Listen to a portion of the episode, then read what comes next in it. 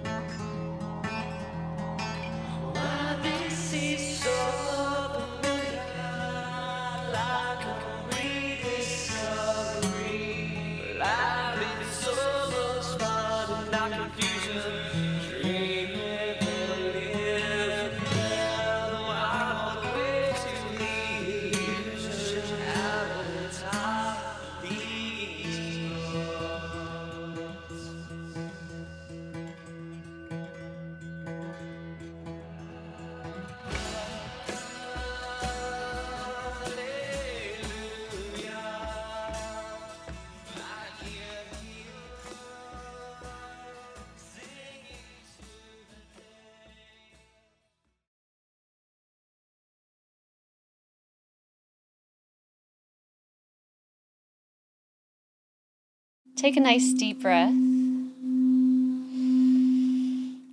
Coming into this state of presence. We thank you for being here, and I am thankful to be here.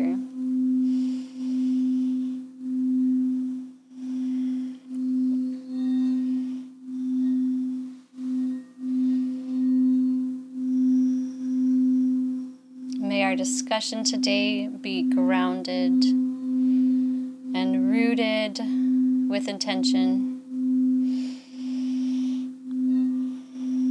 May I speak from a place of love and thoughtfulness.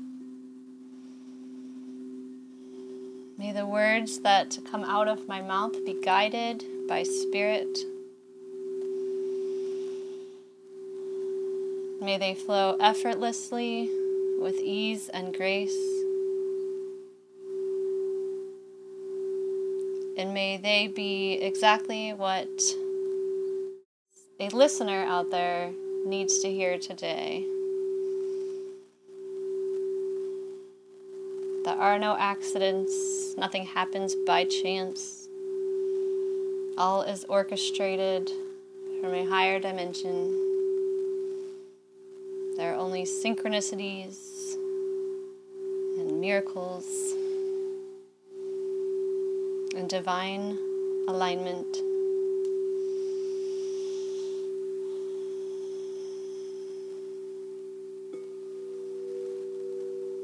May the divine spirit be very present with us in this room, in the space of the listener, and in our hearts. May we be guided by this presence of unconditional love and grace.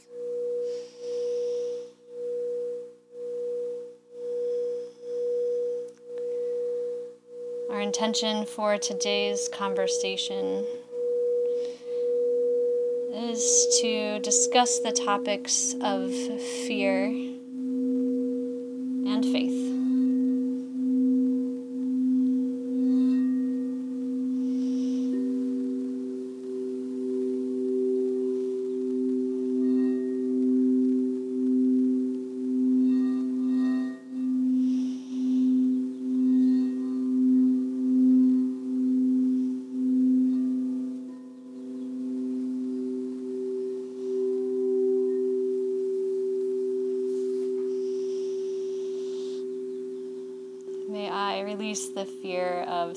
Something awkward or stupid and just allow the flow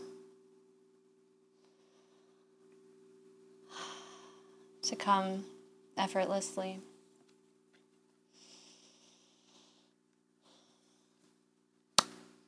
Thank you, Kim. Thank you very much, beautiful. Shen.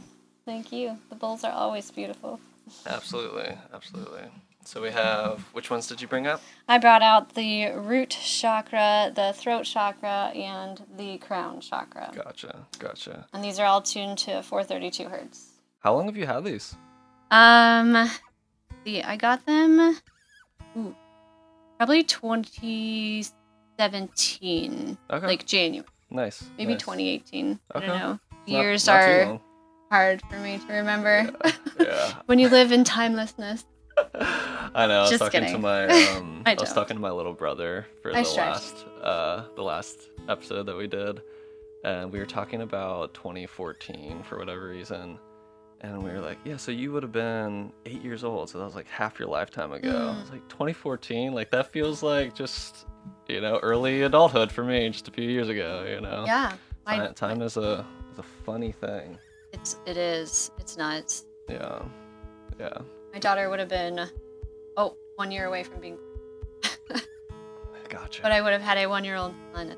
But my my children, I really think, um, have like catapulted my journey. yeah, It's no been doubt. really amazing. No doubt. Yeah. Yeah. I wanted to ask you too. Um, well, first of all, thank thank you for doing that. I always find that to be a really beautiful, grounding um, exercise.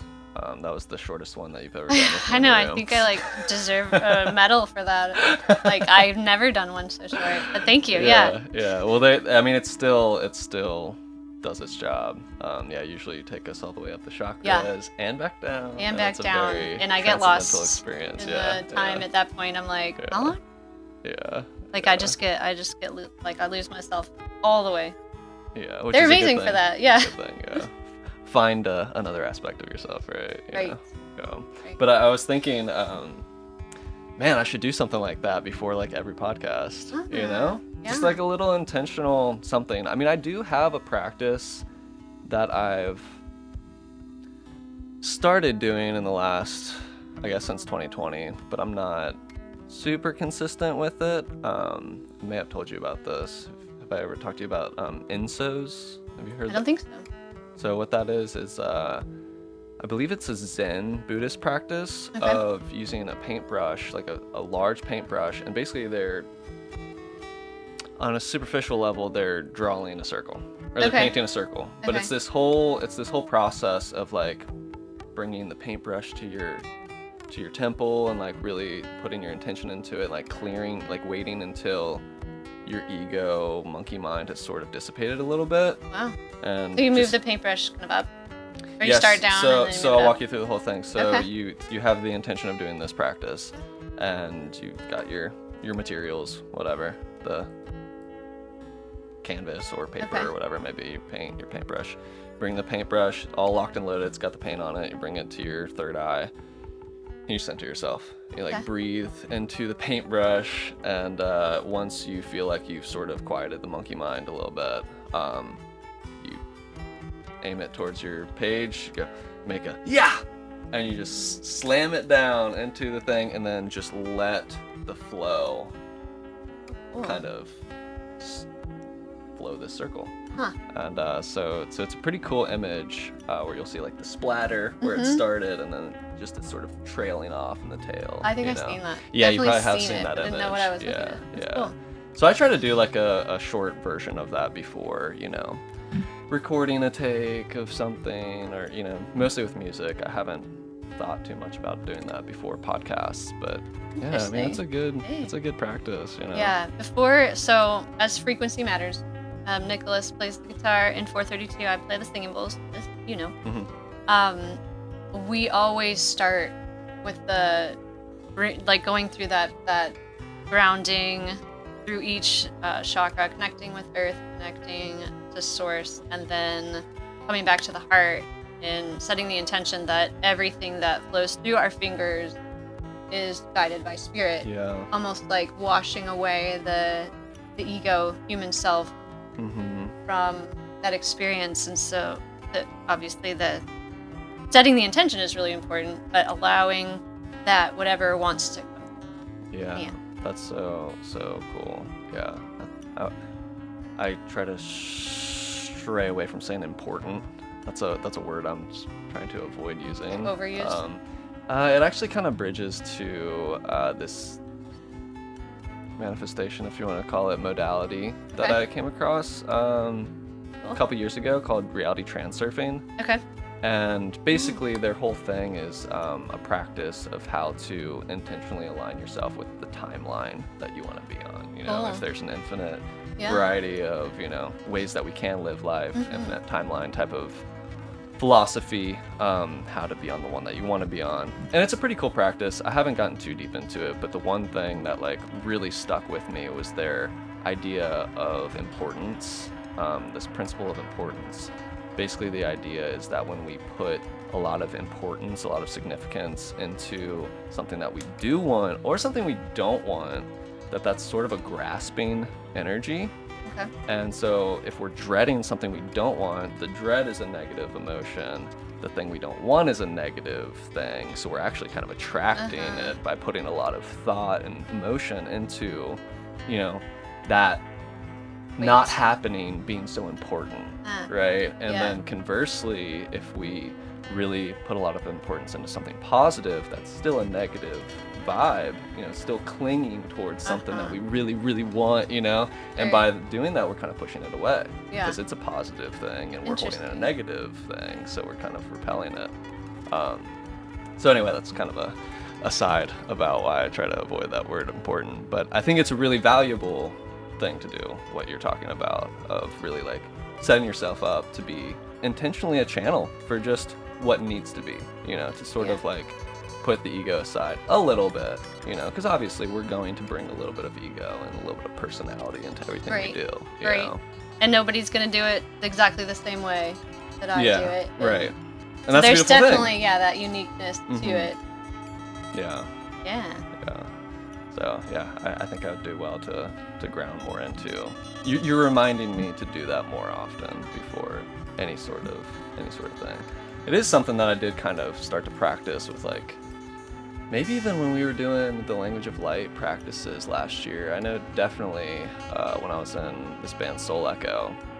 Um, that was a. like me too. Yeah, I, I could tell you the story of how that name came to me, and I've since the band has sort of uh, ended, it sort of fizzled in 2020. I had a moment of thinking about talking to the guys about like taking the name. Because it was my idea, and it came to me in like a really kind of mystical experience. I was I was at a show um, that I went to on my own. It was this band called Me Without You, and they're like, huh, that's an interesting parallel there yeah, me without you yeah, and it's all thinking one word. Thinking about that name, the you keeping the band name, me without you. Yeah. Okay. Yeah. Yeah, well that that band name too. I mean, they're they're kind of big into spirituality. They talk about a lot of different religious myths in their lyricism. There's a lot of Judaism, a lot of Christianity, uh, Islam as well is represented in their in their stuff. So that that band name is also sort of that like me without you, you know, that we are all kind of a connected entity, a connected being Yeah. type of thing. Even though on the surface it sort of sounds like an emo, like me without you, you know, Yeah, I can't like, live without eh, you, yeah. yeah, type of thing. Yeah. But anyway, I was having this moment at their show where like I was kind of in the center of the uh, the audience, and the singer. It just felt like it, I felt this connection. I felt like, you know, that's a different version of me, like echoing Cool. it's, it's his soul and like i felt like i was the mirror and that like at the same time i created the experience as much as he did you know and it just Uh-huh. felt like this very connected like soul echo That's you know cool. That's neat that you bring that up, mirror aspect, because that was one of the things that kind of tossed around in my mind of sharing today. yeah That how like every person that we interact with is, if we see them as a mirror, how much uh, exponential growth we can experience in a much shorter time in our lives. hmm Like pretty powerful. yeah totally totally yeah i want to say something about that but to yeah, wrap up- tangent. yeah to wrap up my in- initial tangent um yeah so i had a i had a, a definite affinity and like personal relationship with that band name you know soul echo. Um, but anyway i brought that up because like that band was a situation of just sort of like too many cooks in the kitchen. Like we were all very big musical personalities. Like we all were composer composers and stuff and kind of all sort of wanting to take the band in maybe slightly different directions and stuff and i was playing bass for the group so like pretty early on i just kind of like okay, like I'm gonna be a support member of this band. Like I'm not gonna try to steer the wheel. So that was something I would do like in my car before getting into the practice space, which is like I'm here to support, you know, because we did have some like ego clashes, you know, like that too many cooks in the kitchen type of thing. Which brings me back to your um, point of the mirror stuff. I've had like a few kind of significant ego clashes come up in the last month, and I always like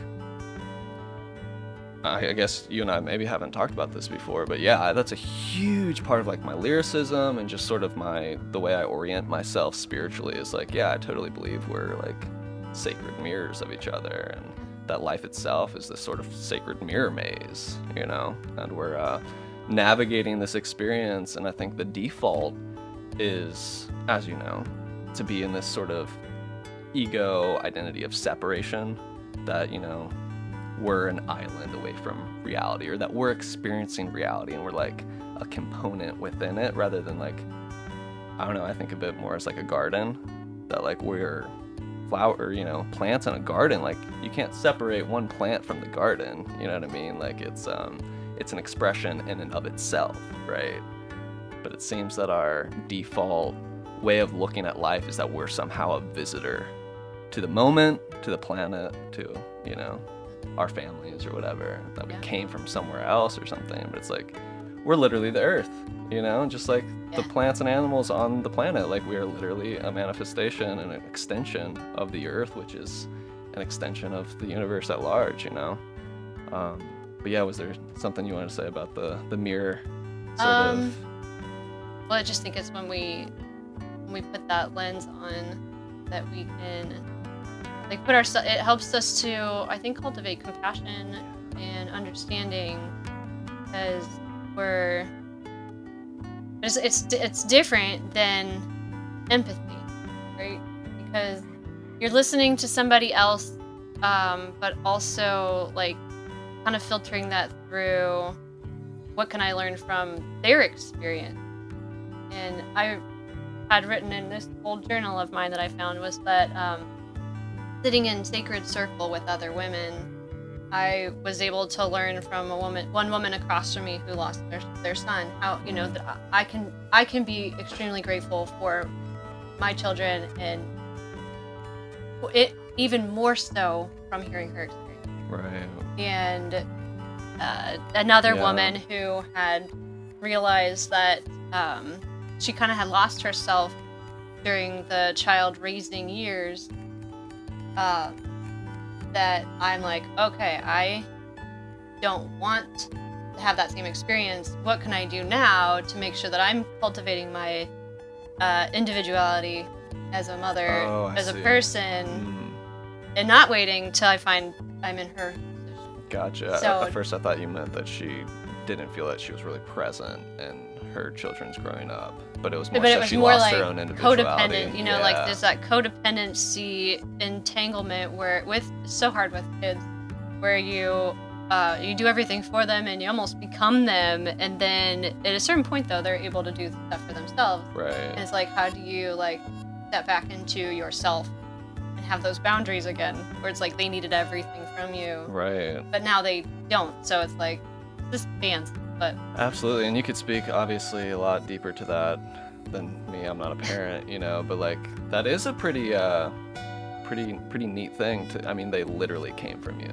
right? Like they literally came from your body, you Yeah. know. So you said you almost become them, but like they Yeah. almost started out as you, you know. And what a sacred mirror, someone that Oh, came out of your body, you know. bit, like, yeah, it, That you have that much like more innate, deep compassion and like reflection, right? yeah. It from a genetic it's place. intense because there's Yeah. so much of my inner child wounding was illuminated by walking through those same moments with my children but in a reverse role Mhm. and here i am walking out the role of what my parents did subconsciously not even recognizing that i'm doing that and then like re-wounding the child Yeah. that was me. It's just so it's convoluted and Yeah, it's no, and, and it's like wow, okay, I need to heal that part of me that I didn't even Mhm. know was still there and wounded. Yeah, you're bringing up such a good segue into fear. Ooh, good because yeah. that was supposed to be our topic. oh, it's it's happening. It's happening. cool. Um, that's one of my biggest fears is to have children. That's a huge fear for me because of my own, you know, experience as an ego and not wanting to re not regurgitate, but not wanting to recycle the karma, you know? Yeah. And recognizing that like if I don't smooth out my own stuff, my own wounding and trauma, Mhm. then it's I've, I've noticed, I've observed that it seems like uh, in fact, I saw a quote on a meme at some point in life, I'm trying to remember how to paraphrase it. It was basically um, uh, trauma that isn't transcended is transferred. Mm. Something like that. I don't think transcended was the first word, but yeah, you, you get it. It's, you know, hurt people hurt people. Yeah. heal people. yeah, until you heal the wounds, you're bleeding Yeah. all over. everything. Exactly. Exactly. Yeah. So that's been a huge fear of mine is like not wanting to be someone who's just pushing that ball of karma further down the snow hill of the avalanche of existence. And the the I think the most challenging part is that you will like you will end up repeating that karma, but with enough awareness, you'll see, ew, I don't like the way that feels, and I need to change the way that I react. Mm. And Mhm. I I really waited to have kids because I felt like I had so much inner child wound hmm that I needed to heal, and I'm like, I'm not passing this on. And Yeah. so I, I'm gonna. I, I went through years of therapy to to try to heal, and it was powerful, and I thought that I had healed, but it wasn't until like my daughter is. It was like she was the age that I was, not yet I was not fully aware because it was like before the age of three. She's struggling to go to sleep, and I'm like, just go to bed. like, Yeah. Mama needs a break Right. and I'm losing my mind, and I find myself like subconsciously, like a like almost robotic, playing out, going through the motions of, oh, this is probably how my mom handled it. yeah. Like, oh, I don't want to pass that on. Yeah. Okay, I need to look at this. Really need to look at this. And it's, you'd think that like, oh well, because I was treated that way, I should be able to have all the solutions because I didn't, you know, I don't want to be treated that way, and I don't want to treat my daughter that way. But it takes a lot, Yeah. It's a lot of work. But it's definitely illuminating. hmm I think that it can also, and I'm not a psychologist, I can't speak to too much depth on this. And like you said, it is convoluted. You know, this whole being human and being an ego and what it means to be a parent and a child and that dynamic that we all have that dynamic within us. You Yeah. know, I th- suspect that there's some level of us trying to reconcile and or heal situations by subconsciously recreating them. Mm. I think that happens in romantic relationships a lot. Yeah, I would imagine it probably happens in parental relationships too. yeah. You know. I, I like the the way you say that because I have always seen it from like a just a different perspective. Where like we're given the same situation until we figure out a different way, Yeah. Yeah. higher way. So I like that, kind of like when you're putting it because it puts the responsibility back on me. It's like I'm subconsciously recreating this. Yeah. It's not just being given to me. Like here's Well, another test. Here's another yeah, test. exactly, exactly. Yeah, yeah, Yeah. And and like we were talking about with the sacred mirrors, you know, like I believe it's all us anyway. I don't, you know, yeah, Right. you and I are externalized forms of each other right now, but like in truth, Mhm. which is to say like beyond time, like we are the same Sure. energy. We're the same being, right? we're all source. Yeah. Source created each one of us, and we came from there, and we go back there. And I feel like we're each a different, uh, ex- unique expression of that energy, so that Source God, whatever however you define it, can experience this creation, His creation, well, through all these different perceptions, stories, lenses. Yeah. Yeah. But yeah, like when you, I think, awaken to the fact that that is the energy that keeps you alive and that you're living and breathing and that this is like a symbiotic environment that we're all coexisting in. Hmm and you begin to like shed some of those ego layers and embody more source energy then uh where I was what's the main point? Uh but yeah like we, that's where it's like you can learn so much from each different expression it's all you Right. it's all different versions of you Right. Yeah, I well, let me just put it this way. Like, do you feel like there's an end to the journey? Like, do you think we ever are two things I actually thought of. Um, that's one question if you want to focus on that. The other thing I was thinking was you said that we start as source and that we become this creation and then we return to source. How do you feel about the idea that we n- never left source? Uh, So maybe you can choose which of those you want to focus I don't have the answers. I feel like Yeah, that's sure, been like my lifelong yeah. journey is to figure this all out. hmm And that's actually what started my like awakening journey was like too many coincidences occurred and I'm like Yeah. something's going on here that my human brain can't comprehend and I'm going to get to the bottom of it.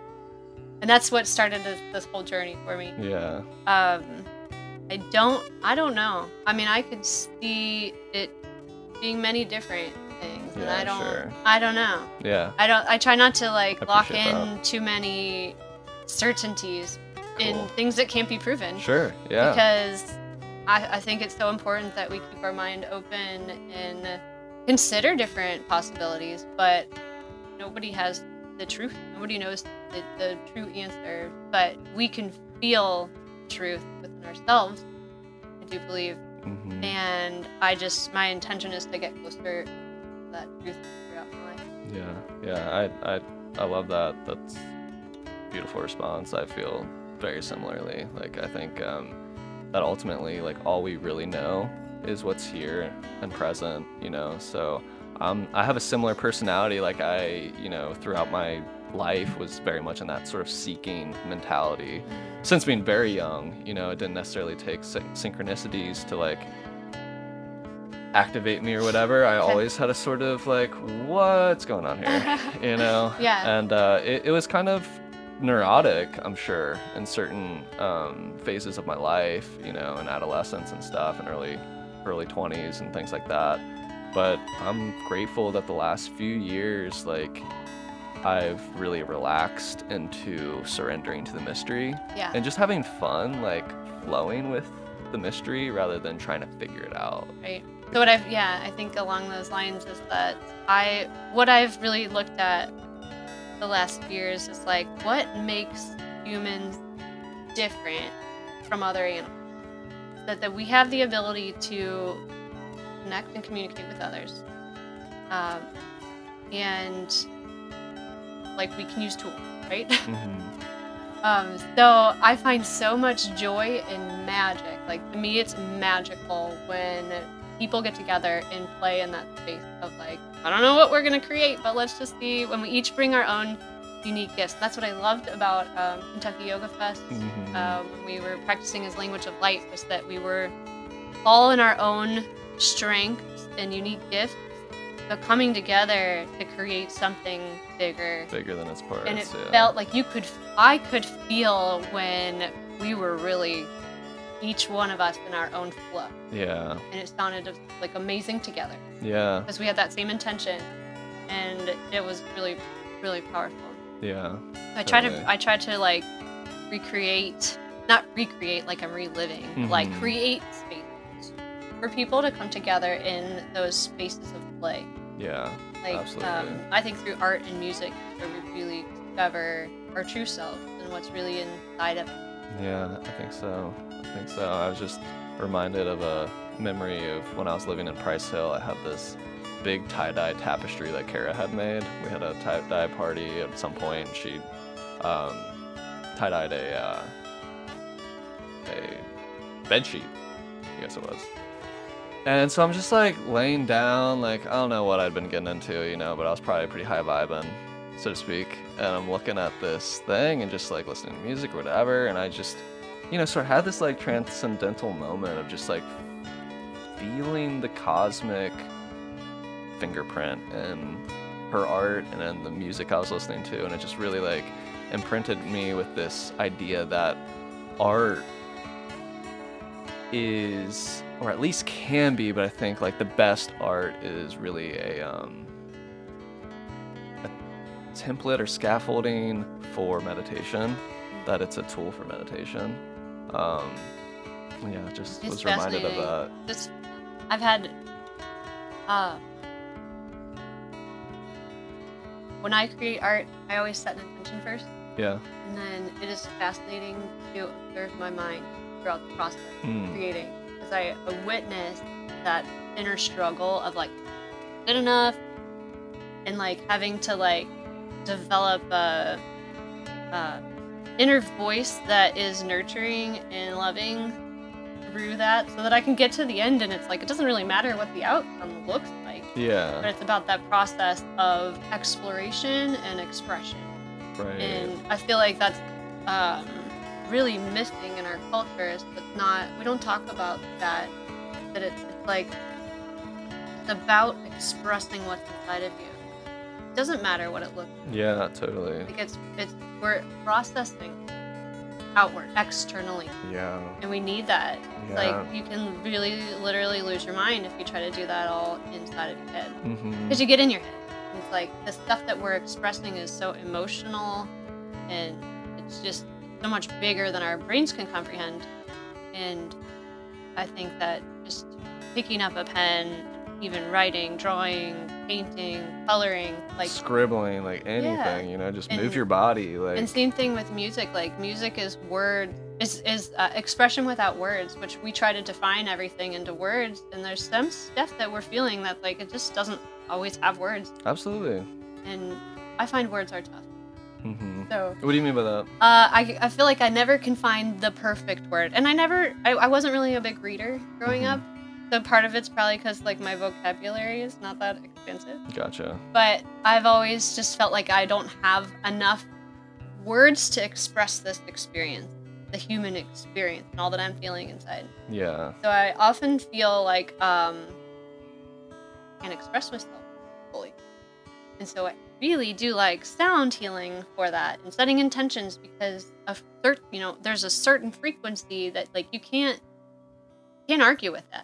Yeah can't argue with frequency. Right. You can ignore it, you know what I mean, or not tune into You it. can but set an if you're in tune with a certain frequency, yeah, you're right. It's working on a way that may be conscious, may be subconscious, you know, but you can't argue with that with frequency. Right. And, And the same uh, thing with intention. When you communicate with somebody else without intention, like we're perceiving through our own lens of experience all the things that have happened to us. We're processing what Mhm. somebody else is saying through everything of our own experience. Right. Who the other person that we're talking to hasn't had any of that. Mm-hmm. So I always I've, I find it fascinating to wonder like, are you ever really on the same page with somebody? Mm-hmm. Because my husband and I have, I think this was what makes us work, is that we, our brains think very different. So it's definitely a struggle because we have to communicate extra. We have to put a lot of effort into communication because we could have the same com- conversation and come out understanding two Right. different things. Totally, totally, yeah. So intention is so important for me because mm. if I set my intention to be loving or to be kind and compassionate, like it's okay if somebody misunderstands me. I don't get hung up on. Right. Like I know that I intended to be and sometimes the words that I mean to say just don't come out of my mouth. I'll Yeah, say something totally completely off the wall and I'm like I didn't mean to say that. I don't know why I said that. Yeah, I there's there's a bunch of different avenues or angles of Yeah. responding to you that are coming up for me. First of all, I'm curious if you know what your uh, Mercury is in your astrology chart. Are you that privy to your to your chart? I don't Okay, okay. know. Um, second, Mercury's in retrograde right now, so it's kind of interesting that you're saying that. Um, I think about this a lot. I think about how limiting language is a lot. And it's kind of funny, and it's actually come up in the last like few podcasts. And I think it's an important thing to mention on a podcast because I obviously put some sort of in, like importance, Value. you know, value. I put some value into you know Yeah. expressing verbally.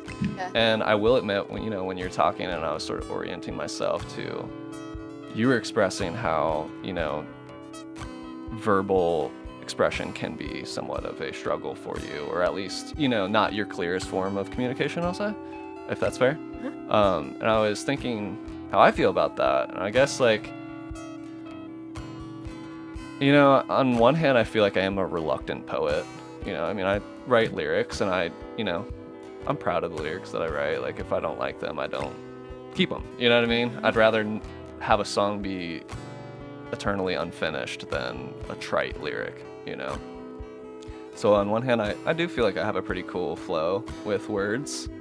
On the other hand, I'm like abundantly aware at how flimsy words and language are. Maybe in particular English. Um, I only know English, but from what I've heard from other bilingual people, it seems like other languages do have somewhat of a little bit more of a nuance. Um, but you're totally right. We all have our own vocabulary, our own association with a shared vocabulary, right? Yeah. We have our own relationship to these words.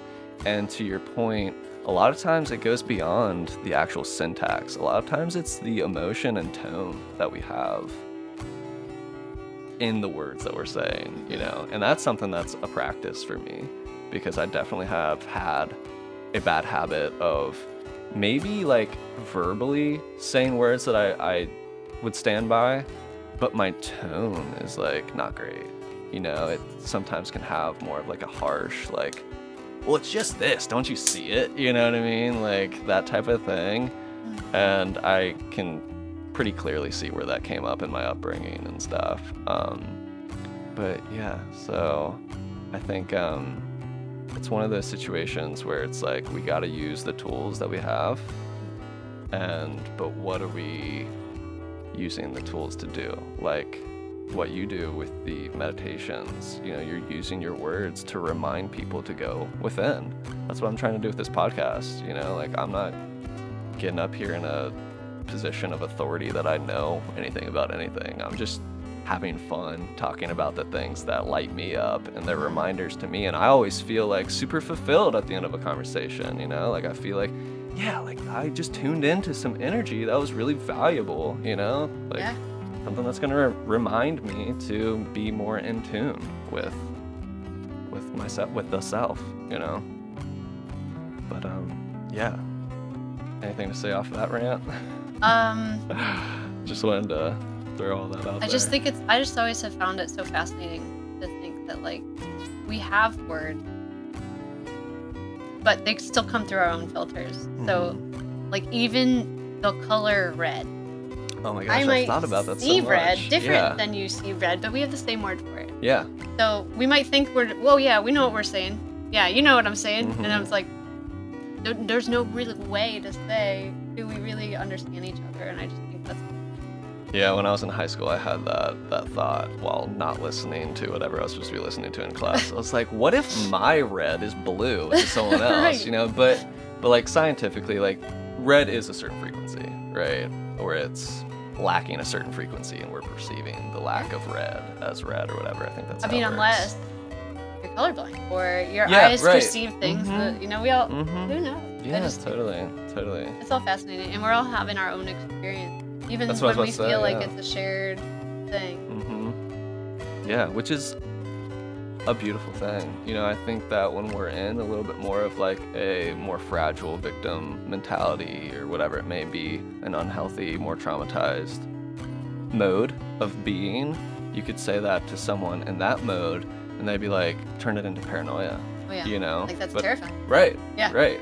Because You it never really understand anybody. yeah it feeds into the loneliness program you know?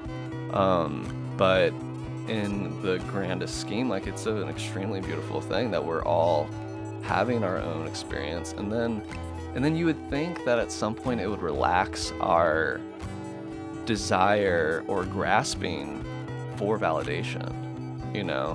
Which i think it's pretty safe to say we all have at least a sliver of that. I think it is an authentic need to a degree, but I think there's a lot of excess um, importance put around that uh, that mirroring from other people, you know, and uh, I think it just boils down to self-worthiness, you know, and if we feel grounded and, and in trust of our own existence, our own uh, deserving to be here, you know, then then it's fine. Then yeah, just have your experience. But so many of us have been programmed from such an early age that we need to prove our worth to earn our living and stuff like that. Yeah, yeah, love, yeah. sure. Something that's like a basic human need. Mm-hmm. Yeah. Mm-hmm. I think it's really interesting to think about self worth on a spectrum Okay. because you have like uh, unwor- extreme unworthiness to like big headed, Yeah, sure. right? And okay. it's like finding that humble, happy medium. Mhm. It's not something that's taught. I don't can't say I've ever had a class about that. Yeah. you know like how do you find that happy medium and something that i've been exploring a lot lately is uh, i feel like that lately the theme that everybody's talking about is how to cultivate self-love if you don't love yourself then you know nobody's going to respect you nobody's going to treat you know your people are going to treat you basically the way you treat yourself sure. it's kind of what i've come to the conclusion Basically, no amount of external validation is going to scratch the itch if you don't internally validate yourself. Yeah, and and. I, you know, I think we, I personally have struggled with um, receiving love, and I've come to the conclusion that our uh, capacity to receive love is in direct correlation with our uh, capacity to love ourselves, Sure. which you would think in an equation equals self-love. Mm-hmm. But to me, that's really hard. And one of the things I had written down in my journal a long time ago is how am I supposed to love myself? I don't even like myself, Okay. which is a very sad thing to say and admit, but I'm at a different place in my life now. I've definitely been there. Yeah. It's what I- relatable. What I uh, feel like is like a shortcut is to really um, tune into the love that our Creator has. And that fills me with so much more love than I have ever loved. Like, is it really self love or is it love from the divine? Yeah. Like, because that seems like easier to. I mean, of course, if you don't believe in God, that's real hard yeah. hard one to grasp. Um, but I, I think we're, all, I believe we're all worthy of, and I believe we're all created with intention and purpose. And I believe that our Creator thinks real highly of each one of us. And if we can tune into that love that our Creator has for us, He designed us with all these, all the imperfections that we have Mhm. for a reason, and he loves and accepts fully and unconditionally. If I can tune into that, that feels like I'm able to. I can open my heart. That's Yeah. a lot easier than trying to just cultivate love. You don't really love yourself. Yeah, I, am I'm trying to think of how to approach that one. Um, I'm trying to translate what you said into my language because on a energetic level, I totally get what you're saying. Um, but I will readily admit that I, I wouldn't necessarily use the same language because I don't have the same Sure. positive associations to those words, even the use of like creator or like, you know, referring to God at all, let alone like, like I can pretty easily like, okay, God, spirit source, all that is the moment. To me, like God is the moment. That's that's my biggest like translation when I hear that word.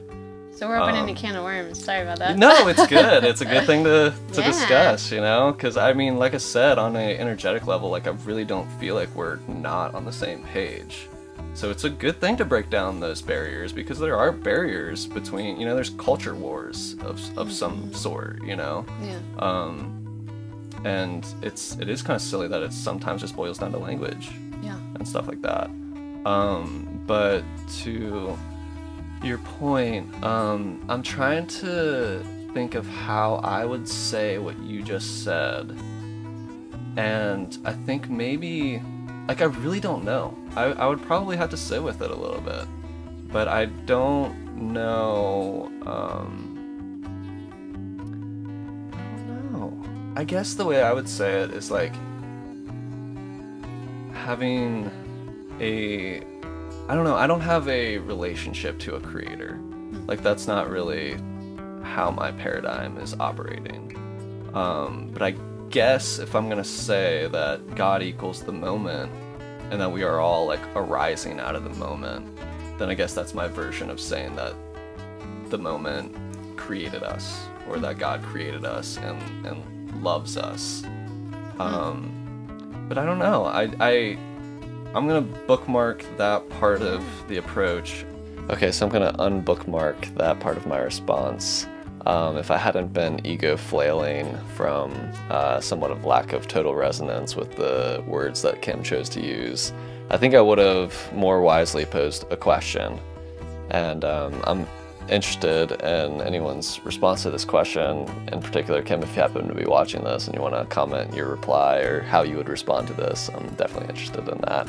Um, and the question being, what significant difference is there between self and the divine?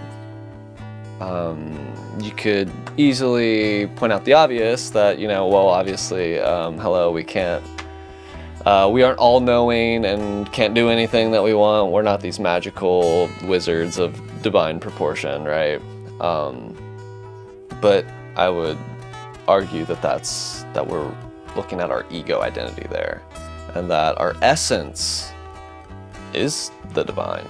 I don't I don't see any significant difference there, and you know even to assume that the divine to assert any or assign any qualities to that to assume that there's something out there that is all powerful all knowing i think that's even that's coming from a place of ego a natural tendency to assume that the higher self is similar to this self that it's a personality and it has thoughts and design and consideration and intelligence, I think those are all metaphors. You know, all of those words are metaphors.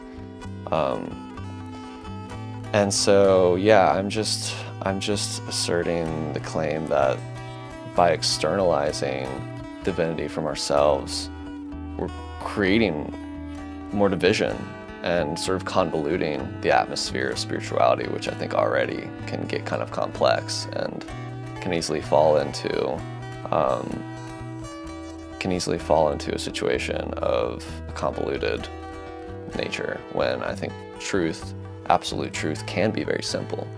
Not to say that I know all of the details of truth, but to me, the simplicity of truth is right here, right now. It's just that the one thing I can count on is this moment, this present moment. As much as I may get lost in my mind and thinking about the future or getting hung up on the past, I know that none of that's really real anymore. The only thing that's real is what's right here. That doesn't mean that this particular moment with these forms and these contents are it, that this is the divine. I mean, it is, but it's not the absolute, right? But the the infinite moment that holds space for all of the arising and falling, of the contents of awareness, the, the forms of awareness, the forms of divinity, the creations of, of God, if you will. Um, all of those things we know are temporary. We know that energy cannot be created nor destroyed, but we do know that it's constantly rearranging itself. It's always moving. And that's, you know, the Buddhist principle of impermanence, which we can all see in our lives. You know, we know that we all have expiration dates and that everything on earth is shifting at all times, whether or not we're tuning into that. A lot of times we're clinging to things to say this stay the same, but that's going to create suffering because that's not rooted in truth. Nothing stays the same except for the infinite capacity that the moment holds for anything to arise in and out of. And so we're not separate from that moment. We are innately born of it. And I just, yeah, I just am asserting that there really is no valuable difference between us and divinity. So when we say self love or we say divine love, I think if we go deep enough, they become the same thing. And uh, all that said, that's not to say that um, externalizing divinity to be able to, if that's what it takes for us to be able to see our worth and to feel that love, if that's what it takes, then like, who am I to say that that's wrong? I would never say that. Um, I just, yeah, I just wanted to clarify why that sort of threw me for a loop. So, anyway, back to the conversation. On the other hand, I feel like what you're expressing is a beautiful example of how what I'll call religion, you can call it something else later if you like, um, how religion can be a template for getting on with the dang thing. You know, a template for um, self discovery Yeah. and self love in this in this particular case. You Yeah. know. Yeah. Um, So I guess I'll ask a question. So like, and what about? Don't be shy. We like cats.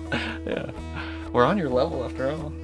Um, so why don't you tell me about like your relationship with with uh, with the creator and like how that has come about in your life and why like why that feels like such a real thing for you to ground your self-love into Great question.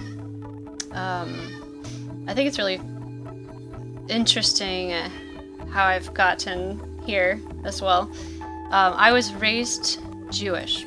oh, okay Um, I would definitely say that I I never really felt my own personal connection to God until I was I was about in high school and I went to a Jewish youth group camp and it was like just the kids. Like there wa- there mm-hmm. weren't really a whole lot of adults there. And so leading the services on Friday night dinner or whatever the the other peers played the guitar, led the songs, and led us all in the music. And that is honestly the first time I ever felt my own connection to anything of a higher spirit source, anything. Um, then so you were practicing within that religion I was. in your childhood yeah So I, I have I remember going to college then and having a, this conversation with my roommate late at night in our dorm room, just saying like nobody really knows what the truth is. How can people like kill each other over this stuff? Like this is you know my perception versus your perception. Who's right? Who's to say who's right or wrong? Nobody's ever died and come back and had all the answers. yeah Um, and so that really just kind of opened my mind to the fact that, like, I don't really understand this all. And then I went, part of my therapy when I was out of college and in the workforce and trying to heal my past so that I could have children that were not re traumatized yeah um, my therapist had asked me about my faith, and I was like, I don't know, I don't really have any. I don't know. Um, and he suggested I read the Tibetan Book of Living and Dying, mm. and I can't s- recall any specific thing about that, book, but again, it opened my mind. And then I read, Did you read the whole thing? Uh, I, th- I think I read the whole book of The Living. Okay. and then I got to like a little bit of the dying, and I was like, not ready for this. Yeah. And I don't think I ever came back around to it. Okay. But then I read The Power of Myth by Joseph Campbell, who hmm. talks about how all of the religions really boil down to similar stories. And there's always certain characters in each of these different religions, and here we are fighting over it. Yeah. And that kind of, thing like- is the monomyth, right? Was that I, th- reference in that? I it was so long ago, Okay. I don't know. Okay, go ahead. But um, that kind of deconstructed religion for me in the fact that I'm like, I am know that I am connected to a source, a God. Something created all this because I'm here. Like, that's evidence to me. Mm-hmm. and then it really wasn't until I began my awakening journey and I started to really explore, like, what is going on here? Yeah. There's too many coincidences to be coincidental. right. And For it to be random. yeah, and then I feel like I started to like see like things I wanted to paint, like visions, I guess. And I would I had seen like the sunflower, and I tried to paint that, and then I'd seen um get like that just the spiral, and I painted that, and then it was like some I was watching something that was talking about the Fibonacci sequence, and something clicked for me where I was like, "This is scientific evidence that there's a divine creator," and I got so excited and so like lit up by this that I was like, "I gotta. This is where I'm gonna. This is my path, and I'm gonna keep following it." And that's how I found my um, tuning forks that are the Fibonacci. They're the golden. I'm sorry. They're um, the solfeggio frequencies Okay. which are based off of the um, Fibonacci sequence, Oh, okay. the golden mean, Gotcha. um, because they create that that spiral of life. And there's so many uh, instances in nature that you see that same ratio. right. And to me, I was like, this is not by chance. And um, really just started to connect with whatever I felt like was that source. And I called it source creator, source creator. And um, then I really started working with affirmations. And those were very powerful for me. And it seemed like things would work for a little bit and then until they stopped working, which kept me seeking. And um, recently I've been reading the New Testament, and that's just completely uh, eye opening because of the way I was raised. Yeah. Being Jewish, we don't really talk about Jesus. Right. And um, a lot of my questions were answered. And so now I feel like I'm getting closer to the truth. And, but yeah, that's long story, kind of long. But yeah, cool. I, yeah. Cool. Gotcha. So you yeah. don't you don't necessarily identify with a as a specific religious person? Like Uh, would I you don't- identify no, as a I- Christian or something like that? I don't. yeah. I don't. I think that religion is man's twisted. Man has twisted God Yeah. and made it into religion. Yeah. So I don't really like religion. Not to say that one day I won't define myself in that way, but I feel Yeah. like I don't really know enough of any of these to say this is what I am. Sure. Like I have a lot of beliefs that I don't know if they fit into a box. Yeah. You know? But I've got my own connection to source and that's what I think is important is that like people have, have said, you know, take time in your in your day to pray and um, you know, go to church and all that. And I think that that is uh, a minimalistic way of living with God. Like God's Sure. inside of me. Like if I can tune into that more and more and become more aware of that and I'm embodying that Mm-hmm. eventually. Like that is my goal. And then when I play the singing bowls, my work has really evolved. And when I started learning, uh, studying the New Testament, I kind of, I was kind of beating myself up a little bit because I'm like, I haven't had any sound healing stuff in a while. Like, what's going on? This stuff's kind of like dried up. Do I still consider myself a sound healer? And Yeah. All those nine chatter things. Right. But it really was interesting because all of a sudden, when something clicked for me with that, the New Testament and what I was learning, and I really kind of started to embrace it, uh, I realized that my my views had shifted and they were in kind of like a discombobulated place like and I can considered myself somewhat of a spiritual guide before that. And so I'm like how do I guide people? I don't even know where I am at. And so once um it it was really fascinating because then things started to like book up again.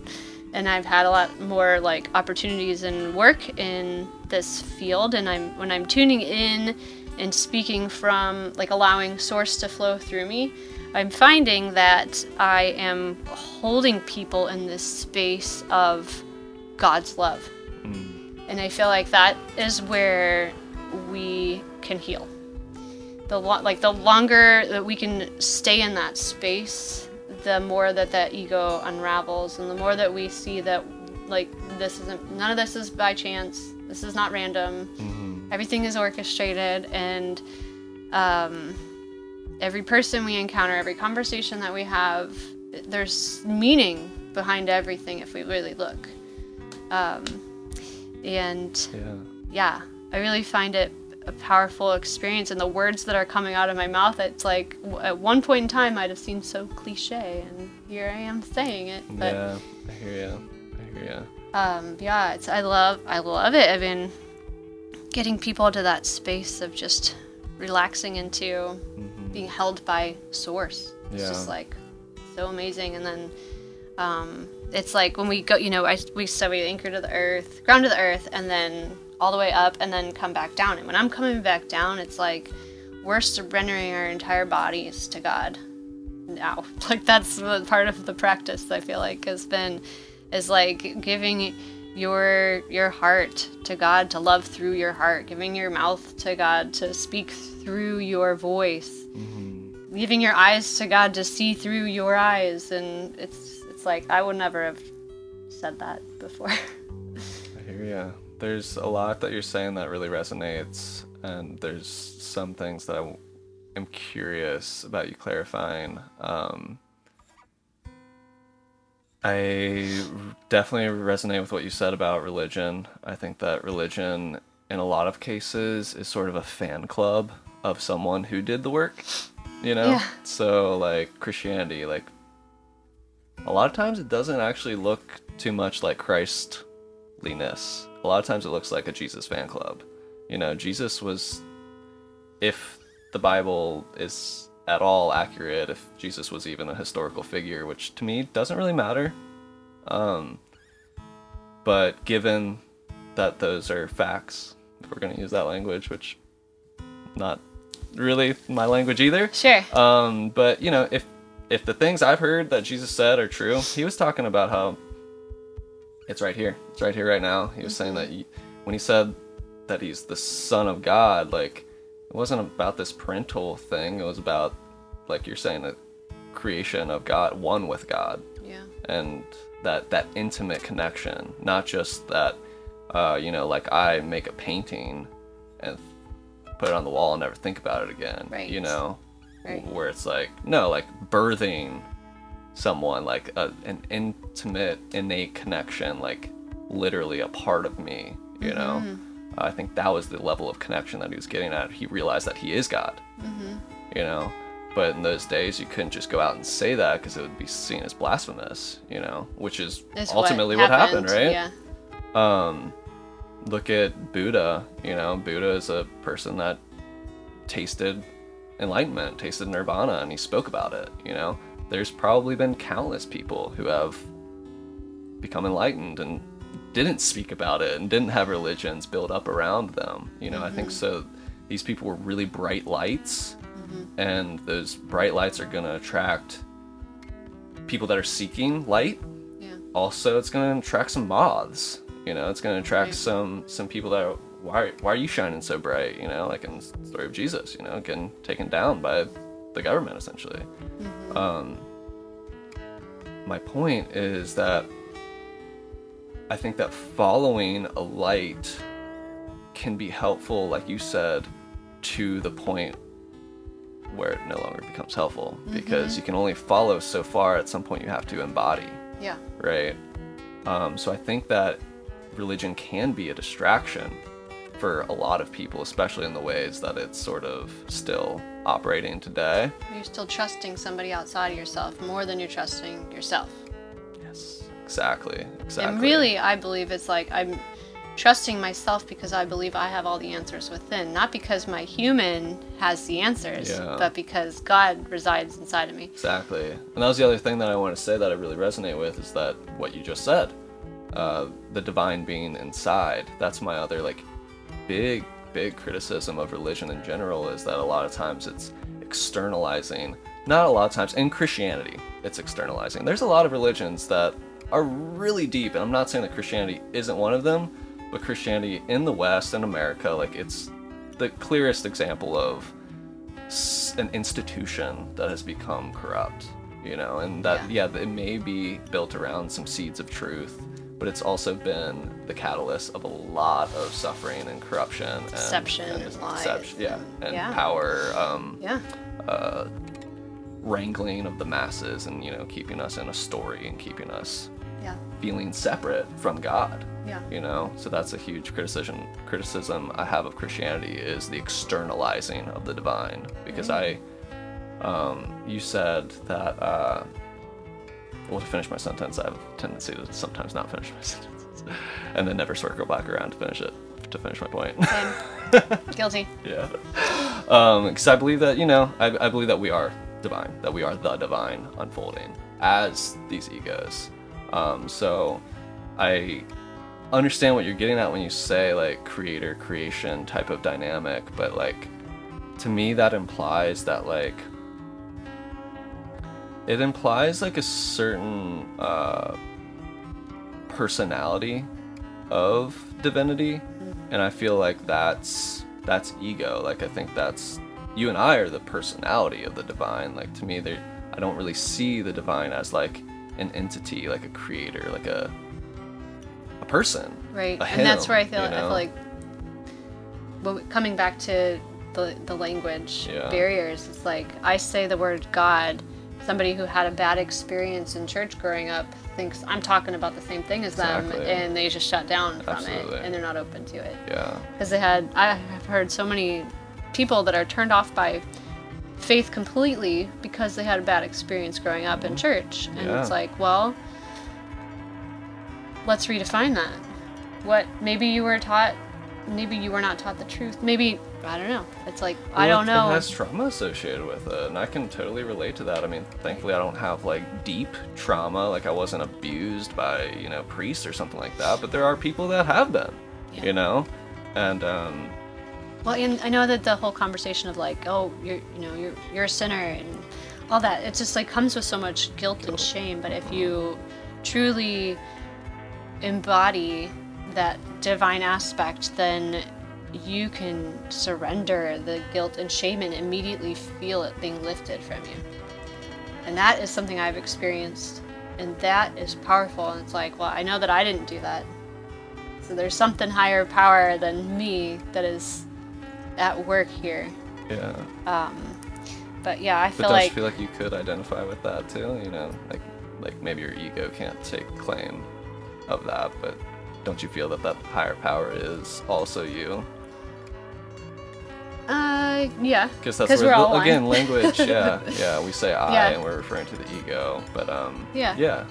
Yeah. Just wanted to yeah. expand that. I just think it's it's interesting to.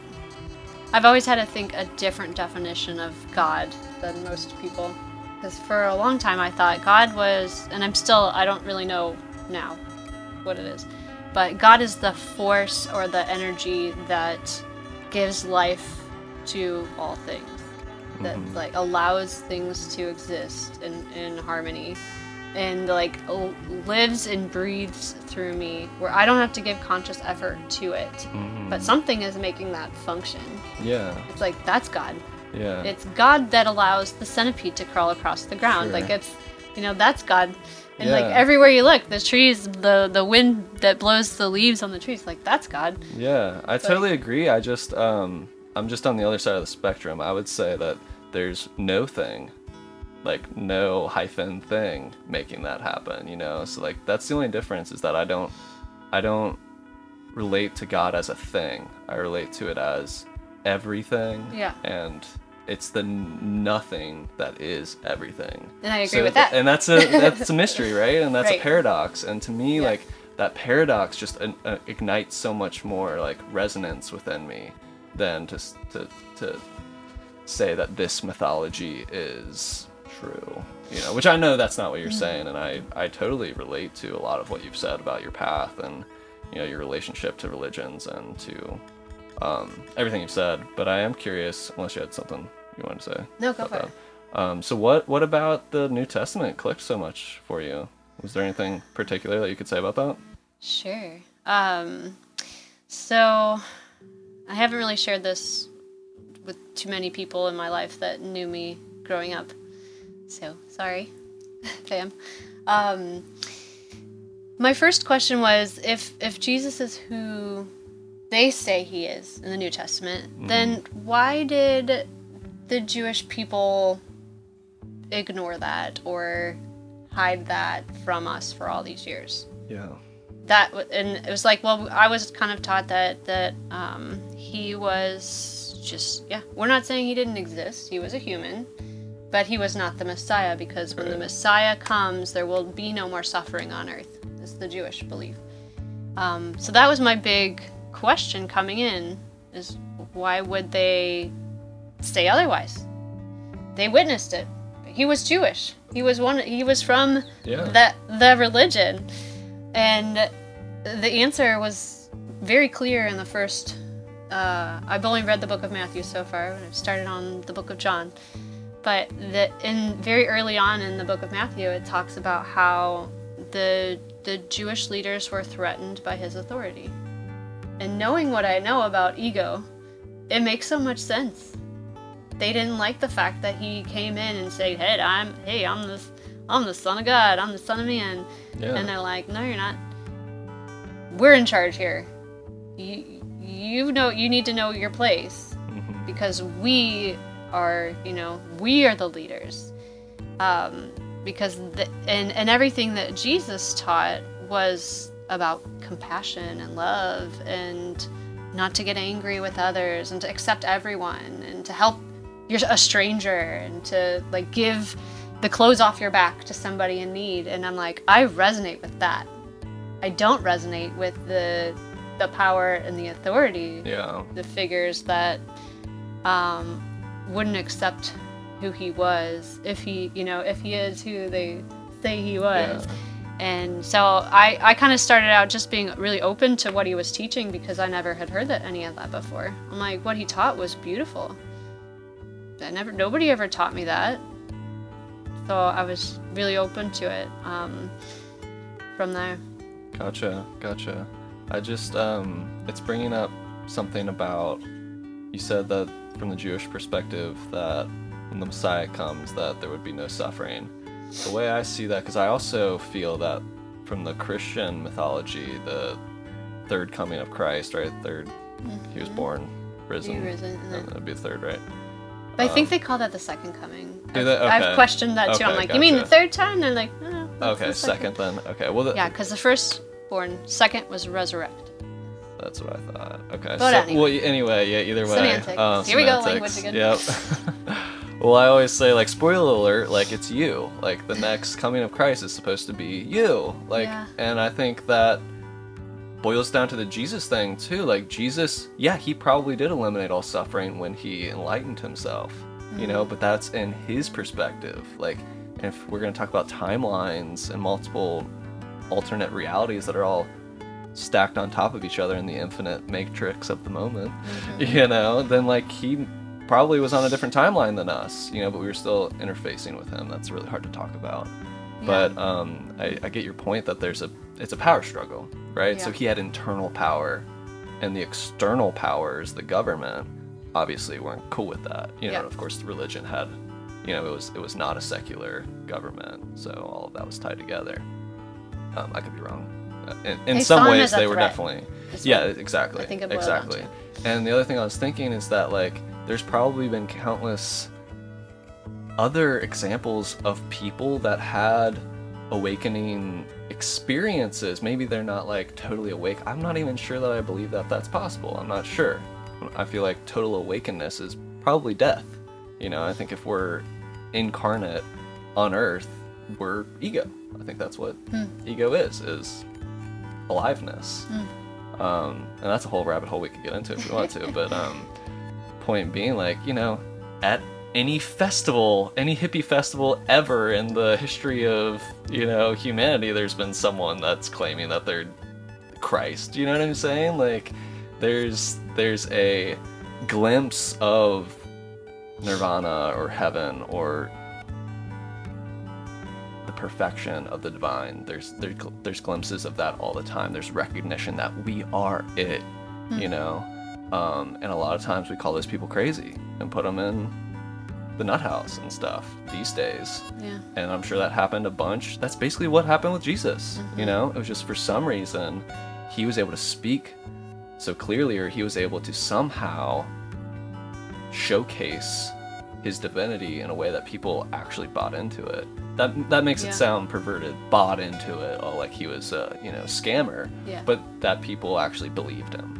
Yeah. You know. Well, he performed miracles Yeah. that people witnessed, and they still weren't. There were some that still weren't willing to accept it. And Right. what did they? How did they can't explain some of the stuff that he did? Yeah. Um, but kind of like I said before, is when I said I'm like open-minded in anything is possible. So I'm not going to close my mind to the fact that he was the Messiah and that he may return, because if I do, that would exclude me from being saved if that's really a thing as well. Yeah. So- I definitely don't buy into that personally. But, But um, so like I, I, my previous religion never said that I had to believe one thing to be saved. mhm. Um, so I'm like, okay, well I'm open to it because hey, if that's the truth, then Holy Spirit, you know, come on, come on in.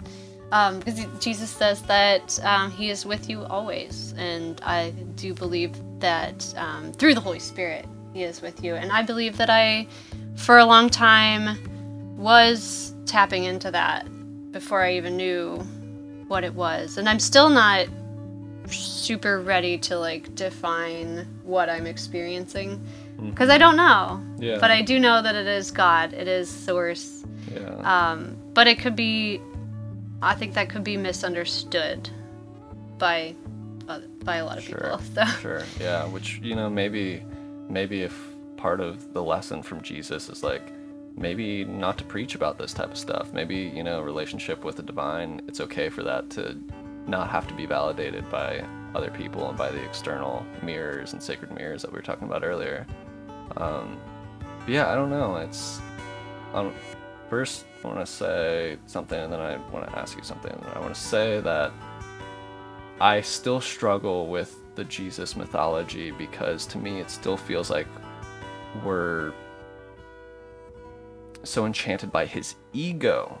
Like Jesus was a person, he was an ego, and um, he was talking about something beyond ego, which is Christ. You know, we know that's not his last name. Like those are different things. We all have Christ within us. I don't remember what it literally th- means, but isn't it like a Greek word for like the light or something like that? I don't know. I'm pretty sure it somehow boils down to something like that. Yeah. And he was trying to speak about how we all have Christ within us, but people weren't ready to hear that. So they're like, no, you got it, bro. You got it. Let's follow you. Let's make Yeah. this whole religion, this whole institution that's come from it. And, um, well, to preface it, I both do and not do not believe every story that I hear that isn't in this present moment. So I both believe that Jesus was a physical incarnation as much as I believe that like Frodo may or may not have been a physical incarnation. You know, like who's to say in the infinite universe? Who's Some to other say? dimension, Right. yeah. Right. So it's not um that important to me whether or not Jesus was real because the message of the mythology still is valuable, you know? And I think maybe some people will hear me say mythology and think that I'm like downplaying it, like, oh, it's just a fairy tale.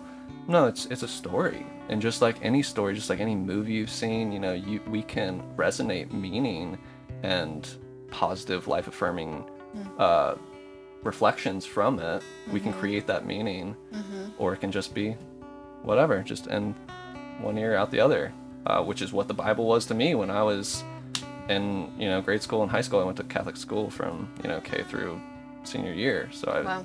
you know was reading this book every day in class, and it it was in one ear out the other. Like yeah, I went through a small phase in junior high where I really looked up to a teacher who was very religious, and I started to like really get into the religion. But I found myself in an energy of constantly judging everyone else, hmm. constantly trying to just trying to discern between is this the devil or God, you know, and it was just like that was such a toxic energy for me to be in. I'm hmm. so grateful that I pretty quickly grew out of that. And started to question all of this stuff Wow. and uh, massive props to the high school I went to, Roger Bacon. The best class I, t- possibly the best class I took there was world religions. It was the one religion class where we weren't talking about Christianity, Nice. and I got privy to Buddhism and Hinduism, Awesome. and I was like so like lit up by those religions. I was like, oh, cool! Like there's Yeah. other mythologies that have other things to bring to the table, and it wasn't this strict like rigid. This is how it is and you're a sinner and you're going to hell Right. if you're not believing in it and saved and stuff you Yeah. know which brings us to the fear. And i think that that fear and faith really do play off of each other like two sides of the same coin a lot.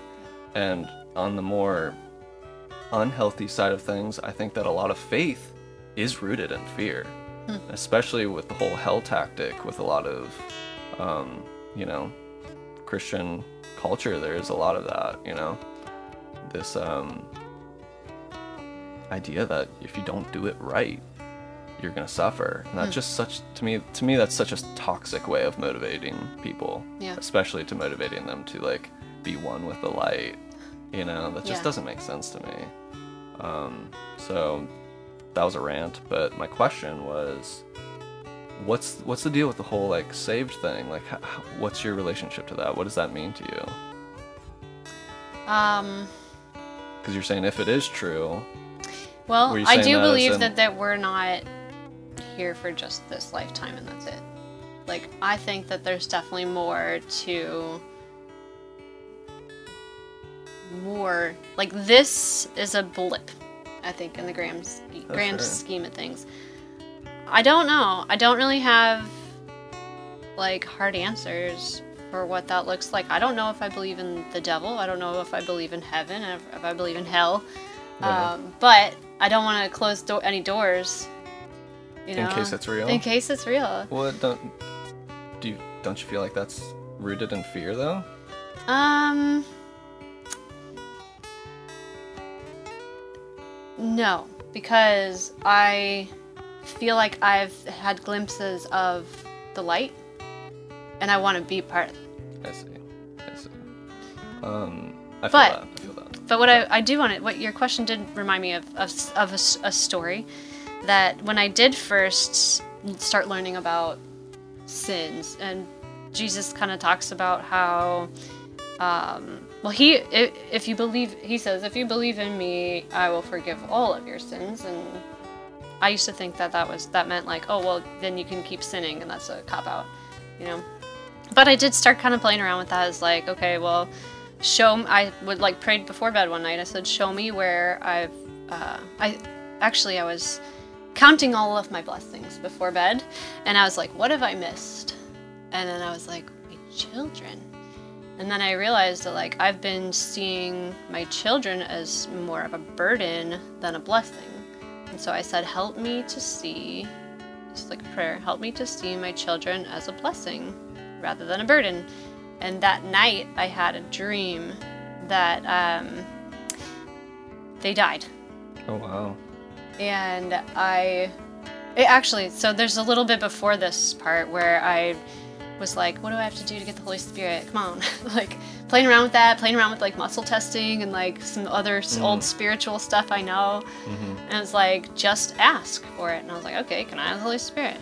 And it was like, no. I was like, well, what do I have to do? You said I could just ask. And I got nothing.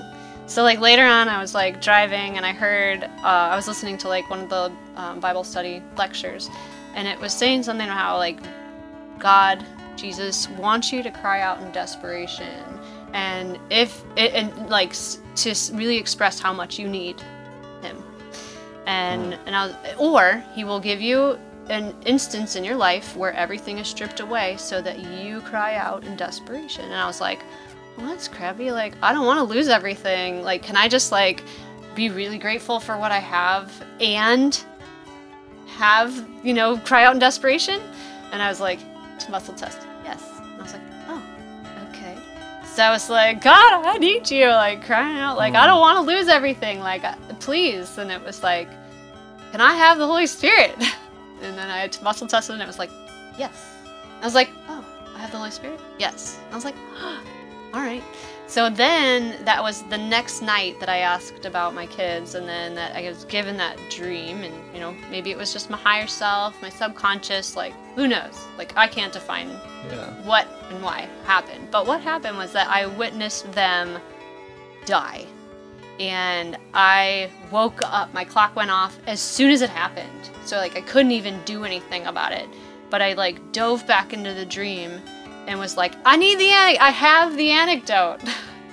and I went back and I, I saved them and it was Oh, fine. wow. And then the le- the rest of the 10 minutes of my snooze or whatever, I was just like, thank you, God, thank you. Like, I will never see them as a burden again. Like, I'm so, I know how blessed I am to have them. And like, uh, I know how it would feel to lose them. And I don't ever want to experience that again. And was just like crying out in desperation, essentially. Um, and then there was there was another uh, experience where I had that was like um, Holy Spirit, show me where uh, where I'm sinning.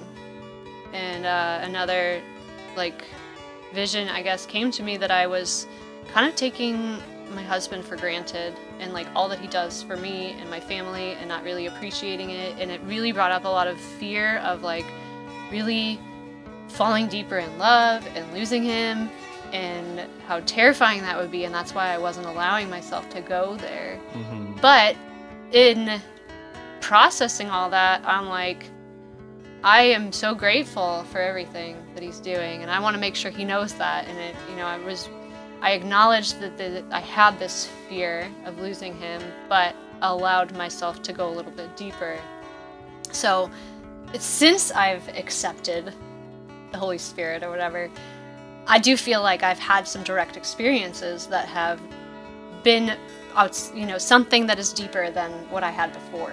Mhm. And um, other experience was just like feeling really guilty or shameful about the situation I like handled with my uh, my daughter. Like I got angry when she went to bed, and I was like, like kind of stewing over that. And I was like, wait, I don't, doing that. So I said like, Holy Spirit, please take this away. And it was like instantly lifted, and it was just like things that I couldn't do before Mhm. were coming more easily and naturally.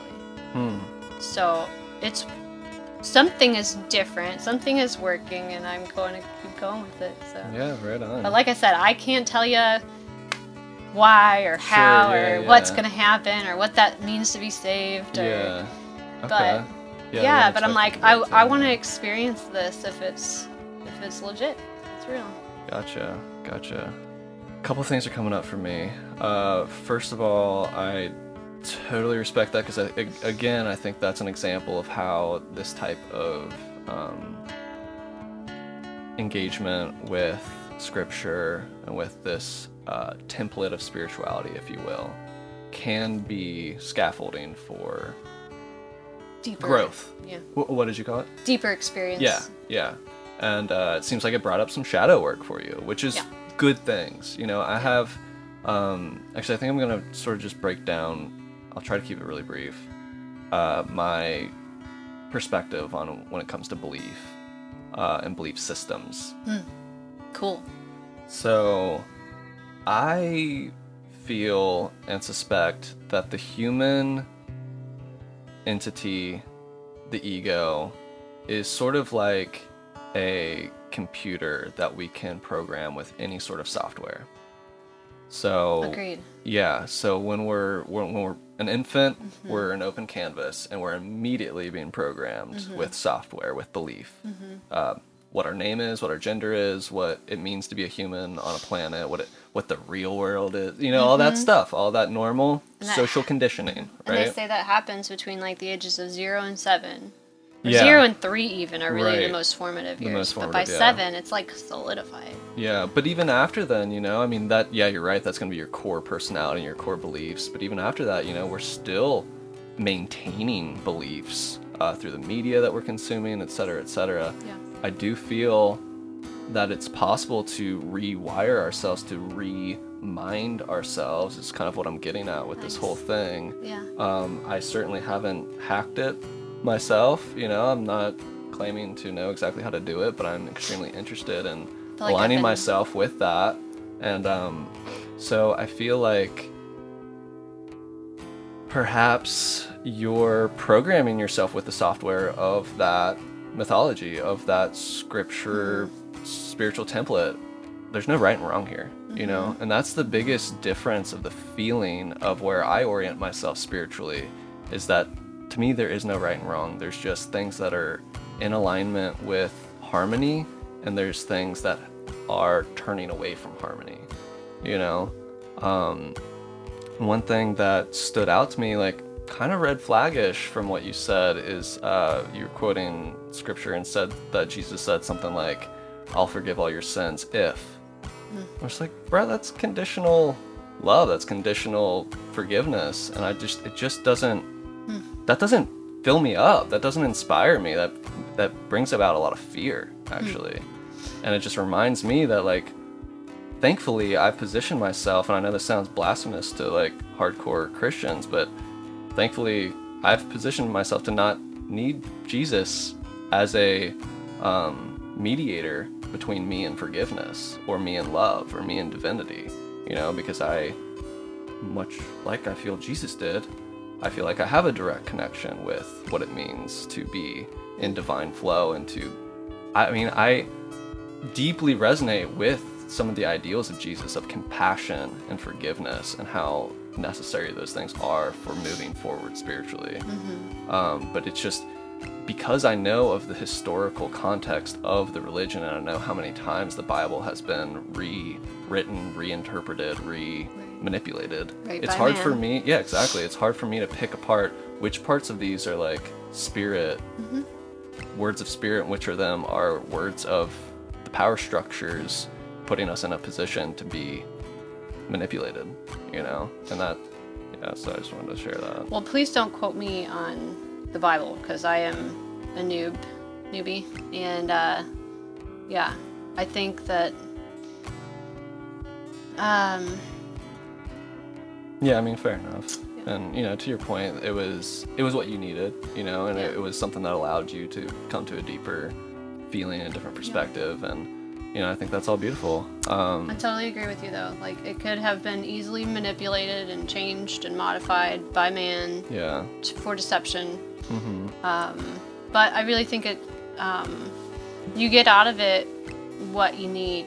So, Yeah, and, and it's I agree. interesting when you don't, when I, I've noticed when I don't read it or digest it daily, I don't feel the same connection.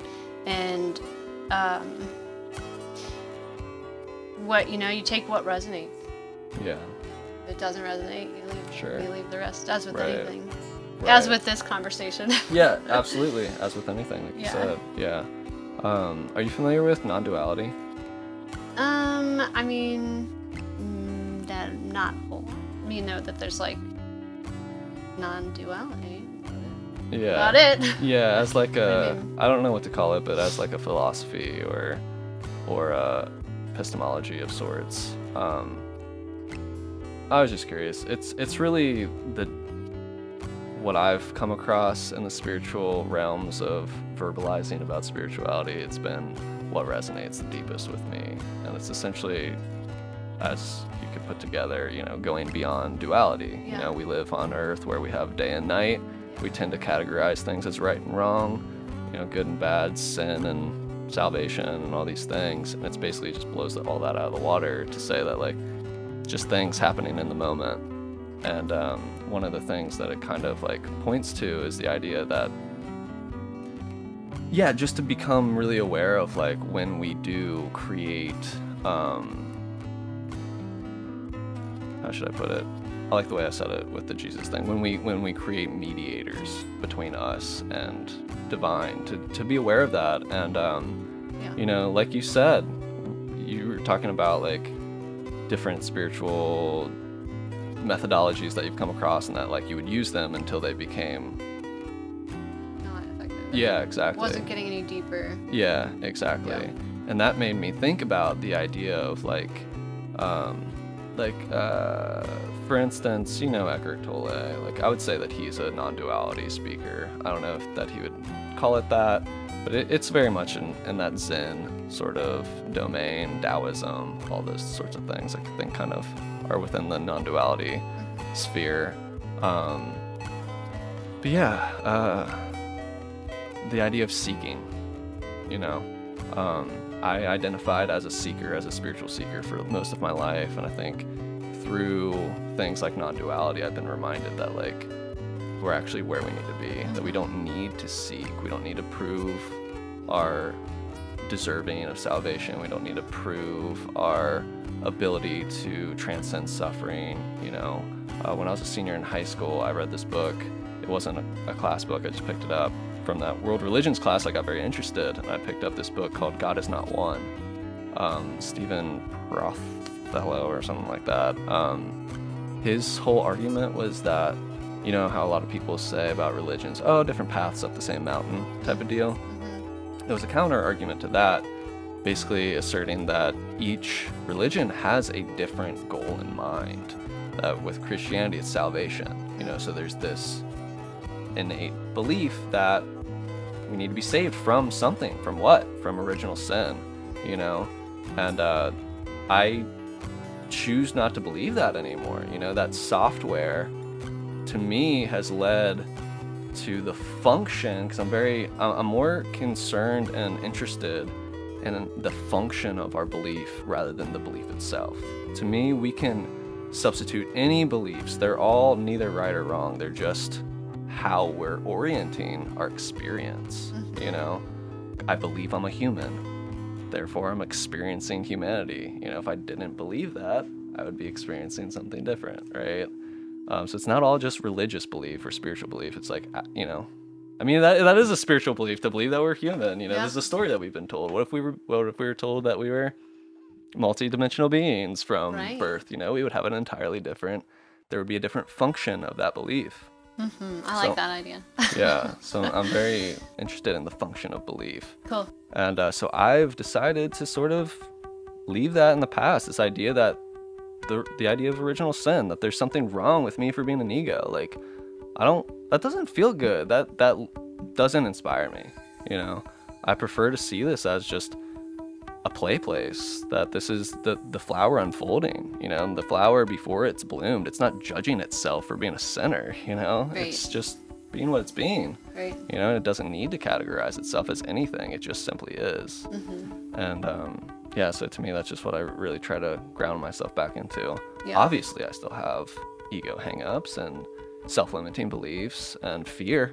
Absolutely, that is keeping me from being as free as I know that I could be. Um, so, what did you want to say about fear? It sounded like you had a Oh, story about that. I do, and I don't know if we even have time for Really? it at this point. But um, Okay. I just I grew up afraid of everything, yeah. and so I have a big part of my journey has been to unravel the mind, the ego, um, the emotional fight or flight response, the um, how my core beliefs shape uh, my perception of the world Yeah. um, and reprogramming that, like you said. Yeah. I've done a lot of work on that, and I w- would say I don't recognize even the person I was a few years ago. A lot's changed. Yeah. Um, What kind of modalities have you used to reprogram yourself in those ways? so, great question. I don't know if they have any names. I think Yeah. intuitive guidance, uh, connecting with others, learning from everybody. Yeah. um, one of the big things that I did um, was to start following my intuition, and that was a huge thing for me because before that, I think I kind of squashed it because I didn't put any trust in it. And so I had an experience where um, I, I got to use it and had validation that it was accurate. And so I started to listen to it more and more and more, which guided me to um, sitting in sacred circles and where I learned about like the mirror and shadow work. And each time we sat in sacred circle, though, we would um, the whoever was facilitating it would um, call in the four directions, Okay. and I didn't know what that was, and so. Um, but sh- like shortly after that, I started feeling like activated, mm. like it's time. I'm ready. Let's begin. But I didn't know what I was starting, so I mm. was like feeling this really strong drive to get started, but I didn't know what I was starting. So I'm like, all I can do, and I kept trying to like put myself into these different boxes. Like maybe it's this, maybe that, maybe the, but why it wasn't, or whatever. I'd explore each of these different things, and it wasn't. And so I was like, I guess it's just to keep following my intuition and trust that it's going to lead me there. And so one of the things I did was I came across this online course of understanding the four directions because I mm. was like, we keep calling this in, and what are we invoking? Like, I don't know if that's a good thing. Are these people witches, or you know, like, is that bad energy? And Yeah. I just wanted to learn more. So I was like, I don't know what I'm starting, but I'm going to follow the path, and, and this is a yes. And so that experience is the story that I wanted to share, but it's pretty in depth and detailed, and I probably could get through it, but I don't know if that's like the we point, could save it right? for another. Yeah, we could. We Yeah. could do another episode. yeah, but it was then. it was very transformational and illuminated the fact that I was living in this constant state of fear Yeah. and that it was time to let go of fear and um, I, that around the same time just started trusting intuition so you know shifting from fear to faith Yeah.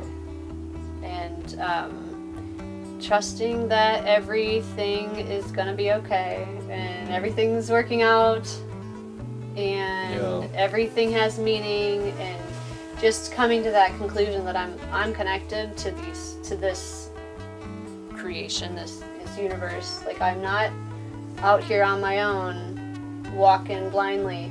Like Right. uh, there's something greater going on.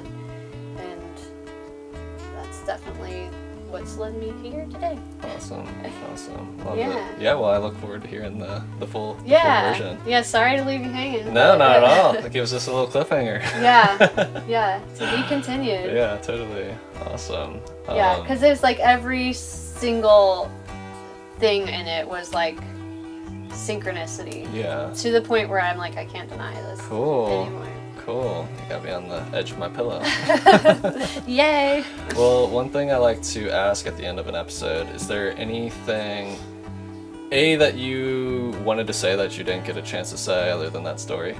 um, and B, anything that came up that you just want to highlight, maybe something that we can like take into our day or to put into action, something like that. Ah, great questions. Um,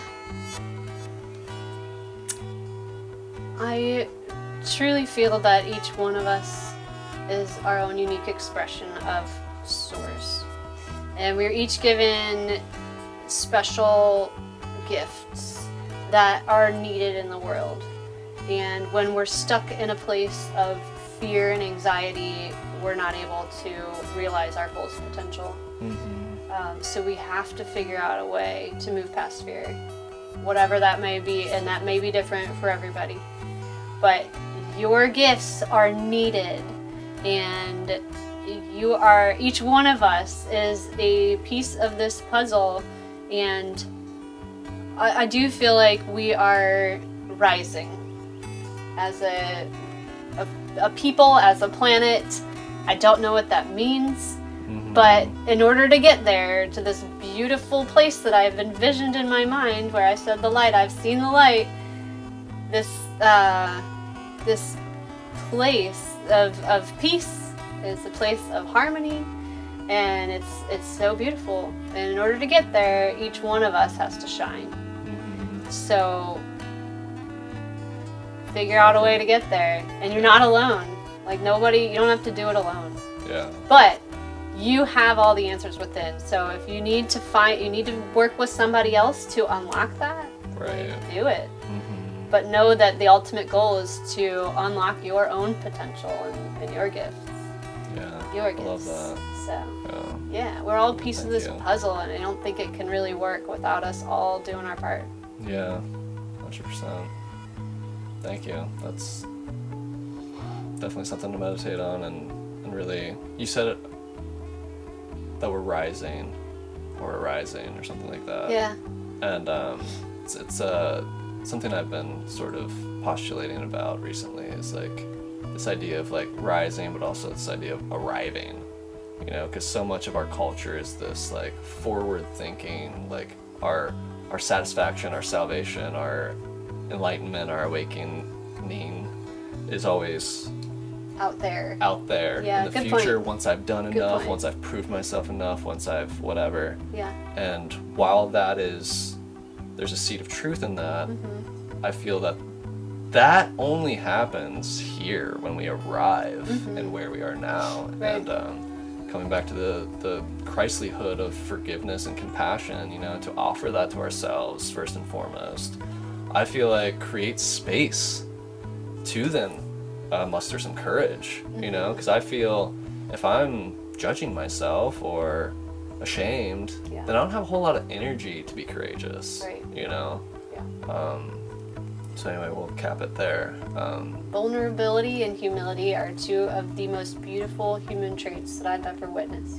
yeah, So, gotta muster that up. start practicing. Start you practicing, Know? It gets easier, right? Yeah, but there, our latest album, Frequency Matters, is called Stepping In. And I think that goes along with what you're saying is like, yeah, yes, we are rising, and yes, we have this vision of this greater place, but like, we're here now. And we've gotta, we gotta live in the per- present moment. hmm So, yeah. And there's there's Arrive. work to be done, and there's also bliss to be felt. you Right. Right here, right, right now. now, exactly. So, thank you. Like, Sean.